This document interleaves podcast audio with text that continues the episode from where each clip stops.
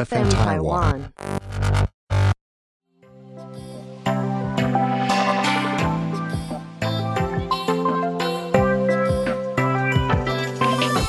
What's up，各位兄弟姐妹，欢迎回到独生子的世界，我是 Frank。今年是二零二二年，大家新年快乐啊！那感谢呢，我的 Podcast 已经迈入第六集嘛，那感谢所有的卡友或者是我的朋友们在收听，然后也给我一些反馈。那你们给我的这些支持啊，或是鼓励，都是我继续做下去的原动力。在这边跟大家分享一个呃心得跟概念，就是说为什么当我面对一些负面或是负能量或是一些批评指教或不好的东西的时候呢，这种东西可以很快的经过我的这个脑子，然后我不去想它的原因在于，当我同样的受到这些鼓励啊或者是赞美的时候，我也不会让这样子的这个。嗯，人家给我的评价在我的脑海里面停留太久，所以都不会停留太久的状况之下，好与坏对我来说也只是一个客观的，呃，对我对我所做的事情的一个评价而已。OK，那这一集要聊什么呢？因为前面我都聊一些比较比较深层或是比较心灵层面的一些话题，那我们这一集就简单的聊收藏品这个东西吧。那我自己本身比较有在碰的两个东西，就是球员卡跟 NFT。那我始终还没有做 NFT 这个主题呢，是因为我觉得 NFT 这一块的水太深了。那我，呃，我我如果以呃之后会做的话，顶多就是讲一下这个概念，我不会去推荐说现在要什么样的这个项目是很夯的，因为在目前为止，它还是有很多的这个。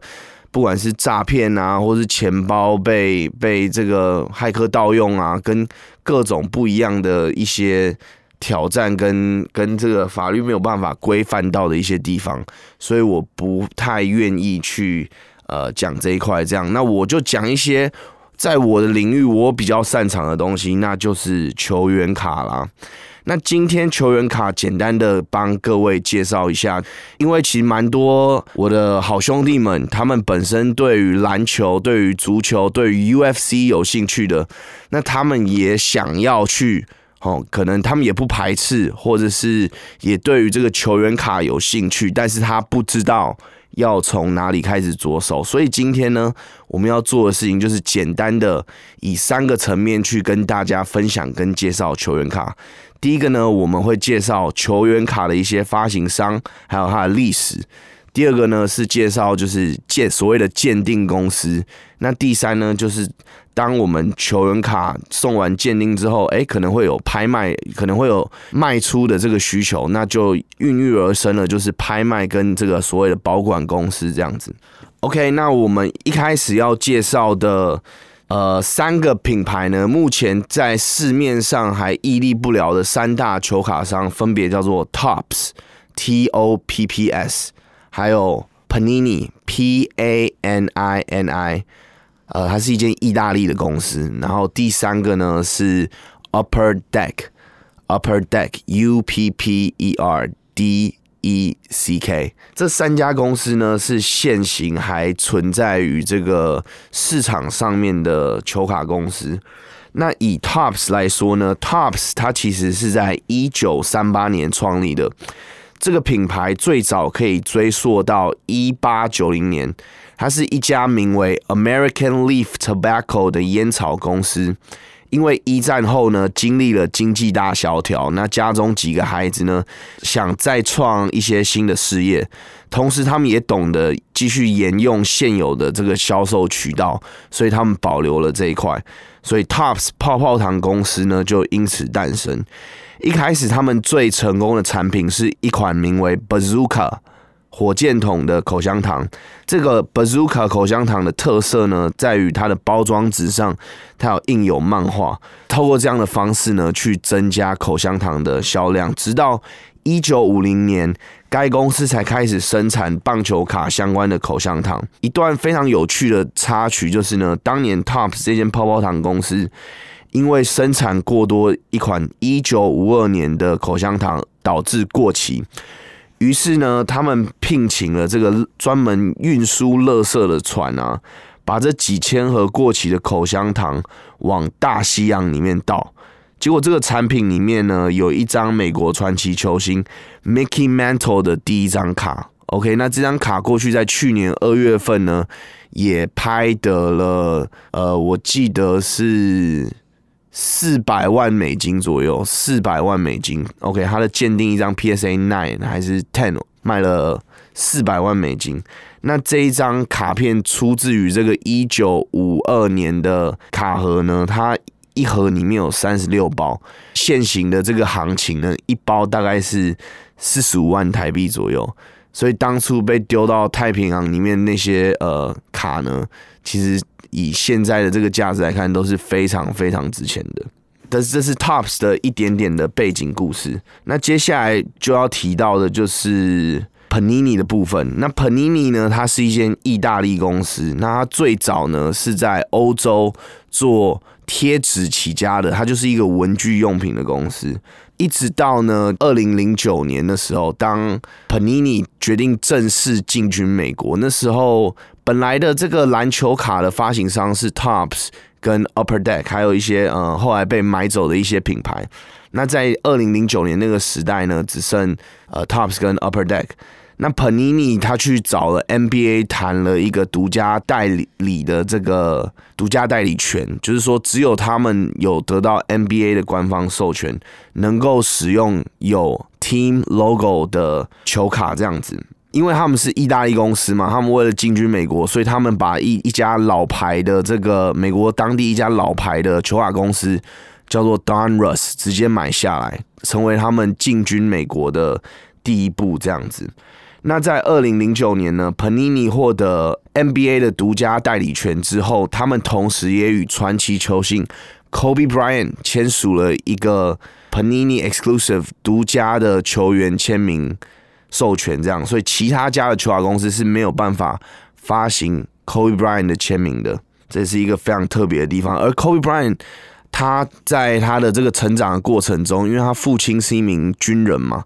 所以他以前也在欧洲，在意大利呃生活过。这样，那在他的童年时候呢，他也曾经收集这些 Panini 的足球贴纸，呃，蛮一个比较有趣的故事。OK，那第三个我们要介绍的品牌呢，叫做 Upper Deck。Upper Deck 呢，现在它是以呃大家比较知道的就是冰球嘛，冰球这项目可能在台湾比较不流行。那冰球。在我的认知里面呢，也是属于一个潜在被低估的市场。为什么？因为从二零二一年开始，ESPN 才重新的宣布与 NHL 完成七年的转播签约，这样子。那这是继二零零四年之后，首度把 NHL 搬回到大荧幕。那我的理解呢，就是说，其实冰球的部分，它在二十年前。它的市场跟它的收看程度，它的观众是比美足还要大的美式足球，呃，NFL。OK，前面讲的这个部分呢，都是所谓的球卡发行商。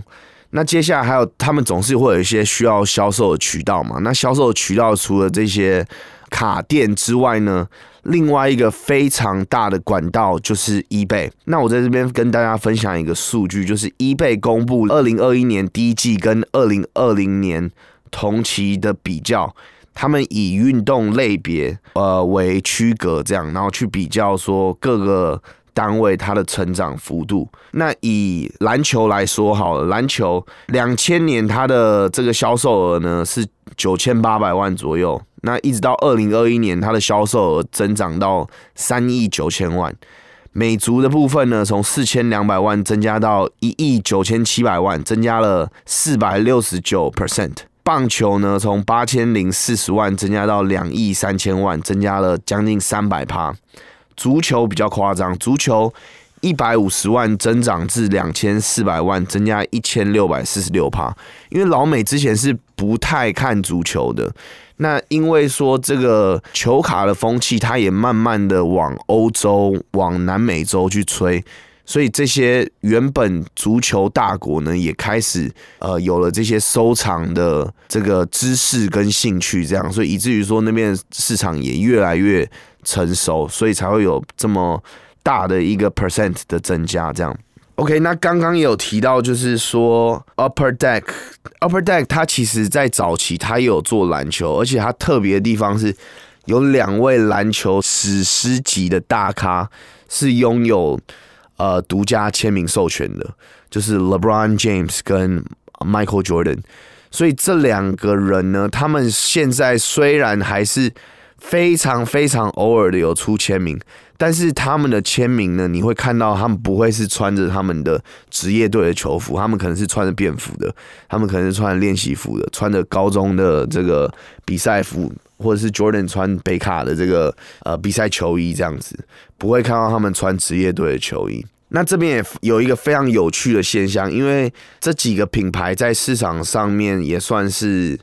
Monopoly 也算是一种垄断了好几年，一直到今年发生了一个非常大的变数。因为在这几年之间呢，球卡的市场它一直不断的往上，这个销售数字一直不断的往上，然后一直也有投资人或是一些人，他们带着一些新的资金注入到这个产业，他们想要做一些新的创意、新的这个平台之类的。当然，这些发行商也不意外啊。像今年来说，发生最大的事情呢，就是二零二五年之后，Tops 跟 Panini 都不会再发行他们最有利的项目，分别是篮球跟棒球。原因在于运动收藏品发行商 Fanatics 呢，提供了 MLB 跟 NBA 一个他们没有办法匹配的价格，使 Tops 放弃了超过七十年的棒球经营。那大概是球员工会跟联盟工会能够分得 Fanatics 公司百分之十五的股权这样子。那 Tops 除了做棒球之外呢，他们也一直在往一些其他运动跟领域去做发展。比方说，他们也出了 F1 啊，也出了 UFC、WWE 跟足球 UEFA 的部分。那另外，他们还有像 Tops Now，什么是 Tops Now 呢？就是在他们官网限时发行的产品，比方说他们会有，呃，像几个礼拜之前呢，那个 Max 他得到了 F1 全年度的总冠军，那他们就会发行说 Max 的这个总冠军第一个总冠军纪念，这样，我记得他是五天。卖了两万多个 copy 吧，就是说超过这个时间呢，他们也不会再印了。那全世界这个印刷数量呢，就是两万多张。那这个其实对 Tops 来说更好，为什么？因为这其实是一个无本的印钞生意。今天他只要结标之后呢，再来印这些卡。第一个，他没有库存的问题；第二个是这些东西呢，都是直接。收进来的现金基本上没有成本啊，跟跟其他有的没的比较复杂或者印刷处理的这些问题这样子。那今年呢，Tops 他们之后就放弃了，被迫放弃 MLB 这块市场嘛。那他们也顺手了捡起那个 MPB 日本直棒的这一块，所以未来我们也会在日本直棒这一块看到 Tops 发行商的进驻这样子。那我也发现呢，他们其实现在也往一些，比方说娱乐产业在走。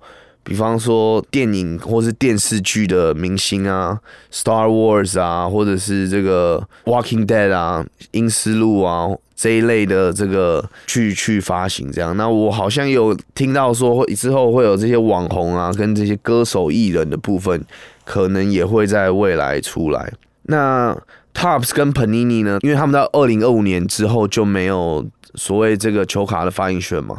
所以他们现在也开始走很多这种线上啊，或者是其他非运动相关的收藏。这样好，那前面介绍的呢，就是这个球卡发行商的部分。那我简单的介绍一下这个所谓的鉴定公司好了。当我们去买这个卡，然后抽出来这个卡，我们要怎么样保存呢？这时候这个所谓的鉴定公司就出来了。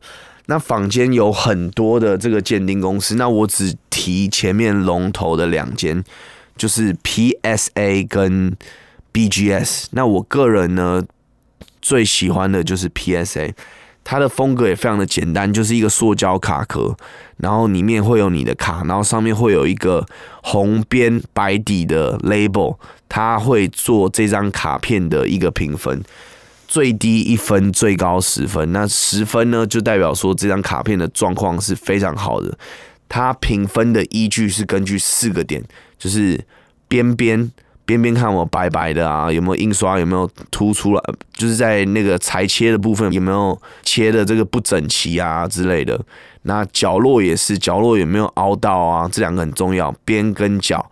那接下来就是表面，表面印刷有没有阴阳线，有没有这个印刷痕，有没有因为时时年代久远，呃，因为受潮，然后我们在拆卡的时候，这样卡片粘起来所造成的这个毁损。哦，这是第三点。那第四点呢，就是它印刷的框正比有没有自中，卡片有没有自中？OK，那就是依照这四个点去做卡片的评分。那十分的卡呢，就是比九分稀有，那它的价格可以从比方说两倍一直到十倍，那就看那张卡在这个市场上有多少人想要，那它十分的数量有多少。通常呢，我们怎么去看一张卡片它鉴定跟它的这个市场流通状况呢？我自己是有一个心得跟一个公式啊。如果说我们以一张卡片来说好了，它 PSA 就是 PSA ten，就是以这个十分的数量来说，如果有五十张的话，我们平均一个月在市场上面可以看到它的流通数量大概是三张到六张不等。三张到六张，六张不等，所以我们可以按照这样的规律呢，去判断说，哦，这样子的这个数量，它未来有没有涨幅的空间？OK，这是我觉得好玩的部分。那 PSA 这间公司也非常有趣，它的母公司呢叫做 Collector Universe，它是一间上市的公司，这样子。那去年也被呃一些华尔街的人。去呃注入更多的资金，然后现在从市场上面下市，然后重新整理之后，未来还会再上市。这间公司呢，一开始他们是 PSA 是专门在做一些古代政府文件的鉴定跟一些签名的鉴定的部分，这样，所以才造就他们在市场上是具有公信力的。那他们另外还有另外一个品牌，它专门是在做这个古币的鉴定啦。那古币这一块比较不是不是我个人的兴趣，所以我们今天就不聊了。鉴定公司的部分呢，其实还有很多啦。那因为之前呢，之前去年发生一件很有趣的事情，就是原本我们鉴定的这个费用，我们拆完卡嘛，我们要送去鉴定，送去保护嘛。那从我一开始在玩鉴定的时候，一张鉴定卡片的成本是八块钱美金。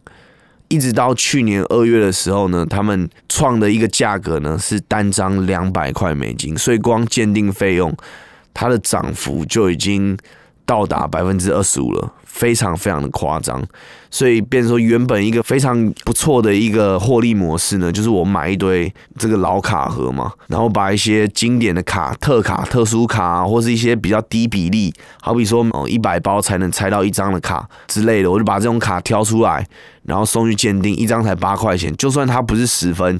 我平均下来，我的这个持有成本呢，也会是非常非常非常低。等于说我拿到一张 PSA 的成本可能是三十块到五十块美金不等，然后我转手到 eBay 卖，我可以去卖个一百块到一百五十块左右。但是这件这个利多呢，在去年消失了，因为太多人都把这个卡片寄去 PSA 去做鉴定。那 PSA 在去年二月的时候，不得已他们停止了接受这个卡片收件的服务。为什么？因为不是他们自己本身的仓库爆了，而而是连当地 FedEx 转运站都已经爆了，就是他们当地已经没有办法再接收更多的这个。这个球卡鉴定的需求了，所以他们关了三个月去消化现有的库存。你看，如果做生意可以做到这个程度啊，真的是削翻爽死了。OK，所以呢，这个部分算是比较可惜的啦。那但是也不意外啊，为什么？因为这么好赚的生意，大家一定都会想要进来嘛。所以其实从去年底到今年，这也是我们要聊的一个部分。从去年我直接全职在做只是这个网网拍之后呢，其实我也遇到了很多的挑战，比方说什么，第一个运费、疫情附加费，然后什么税的部分，哇，这个部分涨幅也是非常非常的凶。它基本上呢，让我这个运输的成成本呢，大概高了百分之两百到三百左右，非常非常的夸张。所以原本一些低价卡，可能三十块美金啊，五十块美金以下的，可以直接用 FedEx 出货的，现在也比较没有办法了。对它直接压低了这个我的获利空间，这是第一个。第二个呢是 eBay 上面的这个，不管是它的这个抽成的方式，或是它金流的方式，在今年也有了非常大的改变。eBay 呢，你如果有去看过它的 IG，你会发现近期 eBay 上面的 IG 基本上都是在 PO 一些宝可梦卡，或者是球员卡，或者是这种高单价精品的曝光。为什么呢？因为这个好抽啊！一张卡它如果卖个一万美金、五万美金、十万美金，eBay 可以抽十二点五趴，它是有一个上限在啊。但是光这个十二点五趴就是非常非常的吓人跟惊人。我我拿一个数字给你们做参考好了，虾皮抽大概五趴左右，那雅虎的部分呢，大概抽两趴以下，所以一倍抽到十二点五趴，还不包含你的运费，是非常惊人的一个数字。但是其实我们还是很多人没有办法离开一倍，为什么？因为它的曝光量就是好，它曝光量就是好。我也曾经在 eBay 上面卖过卡呢，是我原本买下来的 ROI 大概呃从八倍到十六倍都有。所以对于这个平台是又爱又恨啊！而且第二个是呢，他们本来的这个支付合作伙伴 PayPal，他们现在也不跟他们合作，而取而代之的是他们自己的这个自有品牌，他们好像有投资的一间公司叫做 Payoneer 派爱银的部分。那它出金啊，各方面这个收款的条件啊，也比原本的 PayPal 更麻烦，现金流的这个回转时间也更久。等于说，一张卡我从卖掉到收回现金，可能要一个月到一个半月，非常非常之久。所以这会影响我在 Cash Flow 上面的操作。这也是第二点，在今年改非常非常大的。第三点的部分呢，就是金流，金流也是一个让我非常头痛的一个问题啊。最最大的一个就币值也是一个问题嘛。现在就是台币强，美金弱嘛。有些卡呢，我反而转手卖去美国，就是美国那边市场人口也比较多啊。但是我卖去美国，变成说，第一个我的运费更高，第二个我的。币值又更少。那另外就是说，比方说我用 PayPal 交易的话，他们有一种服务叫做 Goods and Service，就是说呢，他会保证说，客人今天付了你的钱，他万一没有收到货的话，PayPal 会完全的负责并退你钱这样。但是这样的服务呢，它是会收一个五趴左右的一个手续费的，是比较少啊。但是光扣掉我刚刚说的运费嘛，然后再加上这个。汇率的汇差嘛，然后再加上这个四趴，所以一张卡我卖了半天，其实它也跟呃这个我去 eBay 卖的这个价格不会差太多，这样，所以它也减少了这个我很多的一个获利的空间。OK，第四点呢，就是生态的一些改变。比方说呢，哦，像我刚刚提到嘛，二零二五年之后，这两家有两家这个大的龙头发行商，他们之后就没有这个职业运动的授权，没有职业运动的授权。所以，如果你是这两家公司，你现在会怎么做？你现在就开始疯狂的印不同的系列卡，对不对？因为能够卖多少，能够在这个被分手之前能够捞多少，就尽量捞多少。那这个部分会影响什么呢？会影响到这个卡价。为什么？因为每一年，好比说，呃，有一个系列，比方说叫 Prism 好了，它它这个系列是从二零一二年先出的。那当年呢，就是这个卡盒没有受到这么多的关注，所以它的印刷量啊，各方面都不会这么高。那因为这样呢，所以它可能这个价格就慢慢的起来了。慢慢起来之后呢，大家就开始追逐这个系列。那发行商呢，知道说他原本发行这个卡，他在二手市场的价格跑到五 x 甚至十 x 去的时候，那他吃不到这个肉，也喝不到这个汤啊。于是他怎么做呢？他就把这个卡盒的价格再往上提高嘛，再往上提高，然后这个印刷的这个量再增加嘛，去增加自己本身公司的获利嘛。但是对于收藏家会遇到什么样的风险跟问题呢？就好比说，我们拿二零一九年的 Zion Williamson 来举例好了，哇，当年他出来的时候也是整个市场疯掉啊，大家都觉得说，哦，他是下一个 NBA 的下一张脸啊。但是非常现实的一个问题，它的 PSA Ten Prism 的数量呢高达两万张，就是非常非常惊人的数字。它的卡价从一开始大概两三百美金吧，PSA Ten 两三百美金。去年高点一路涨到这个七百多美金，七百多美金，所以它等于说它整张卡这个系列的 market cap 呢涨了三倍。涨了，它资金的这个溢注呢是原本的三倍这样，所以当它掉下来之后，你要它回到原本的水位，这个 market cap 它去哪里找这个两倍资金？那尤其是说，当我们每年都有更新的新秀出来，或者是哦，像今年 Zion 受伤了，他现在目前正式来说，他的未出赛场数。已经比他的初赛场数还多了，所以大家会开始抛售他的卡，所以他的卡价现在掉到也是大概两百多到一百以下吧。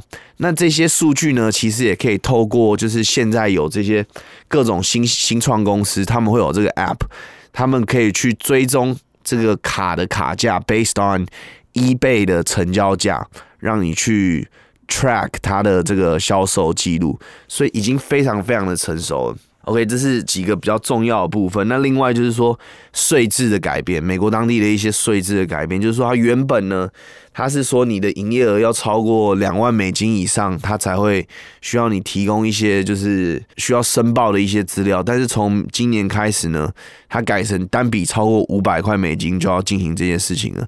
所以它在这个条件上面跟这个手续上面会变得复杂非常非常多。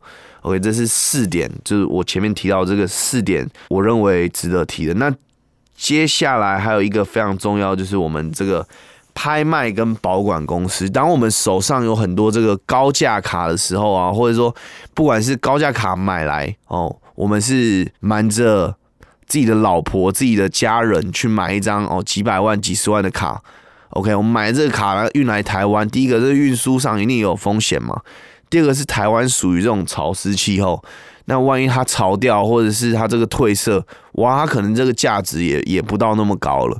或者是你手上你刚好拆到一张很厉害、很厉害、限量五十张、限量十张的卡，它可以卖好几十万，一般正常人也不会买这个东西嘛。那这时候你怎么办呢？这时候我们就会委托这种哦，这个拍卖或是保管的公司。这一类公司，它的这个手续费也是抽很高，它抽的甚至比 eBay 还多，有的甚至到二十趴。但是它的好处是什么呢？它有它的流量，它有它的客群，是专门收这些高单价球卡的。我在前几年呢，其实也透过这样子的服务。呃，有些卡片呢，我知道说我把它弄来台湾，它可能比较难转手，所以我就让它留在美国了。所以我在美国，然后可能放了一阵子之后呢，再从那边直接做出售跟出货的动作。所以对我来说，我从来没有经手、没有看过、没有摸过那张卡片。我就是从美国当地买，然后寄到当地的这些呃托管中心跟保险箱，然后再做一个出售的动作。所以我非常能够接受 NFT 的概念，就是因为这样。因为对我来说，我在球卡上面的买卖，跟我做 NFT 上面买卖的道理基本上是一样的。好，最后最后呢，就我们就来做这一集的总结啦。其实从去年到今年呢，这个卡价的这个走势，价格的走势啊。它也我们讲所谓的校正非常多啊，尤其是一些呃 key card 的部分，因为去年呢，它可能就是被炒太高了，我觉得这也很正常啊，因为大家看到这个水池有有东西可以捞嘛，所以大家都想要进来嘛。那每一个东西只要被炒过高的时候呢，它就会做一个价格的校正。那这也是非常合理的。我自己是觉得说，这个东其实蛮多人会问我的问题，就是说，哎，这个东西会不会泡沫？有没有很多假的？那我的看法是这样啦，所有的东西都有假的，那会不会泡沫呢？我觉得不会。的原因是什么呢？因为除了运动这个领域之外呢，卡片它有，比方说我说这个卡通的部分啊，或者是这个明星偶像的部分呢。那我觉得收藏卡的概念其实很简单，它就是为什么我们会收藏一个东西，因为我们喜欢嘛。它带给我们的不是价格上面的这个感受，而是所谓价值上面的感受。我可能小时候买不起，我可能视这个人为偶像，对不对？那只要有足够的 fan base 足够的人视他为偶像，那它的价格永远不会掉到零啊。因为当它价格往下掉的时候，有人就会觉得说，哎，这个价格好像是适合入手的时间，所以他们就会进去把这个东西买买出来了。所以我对这样子的市场跟这样的需求是非常非常看好的。尤其是就像我说嘛，可能很多这个年轻的朋友以前没有机会也没有钱能够买一些小时候非常喜欢的东西，但是现在对他们来讲，买这些东西只是一个自我实现而已，钱不钱已经其实没有这么重要了。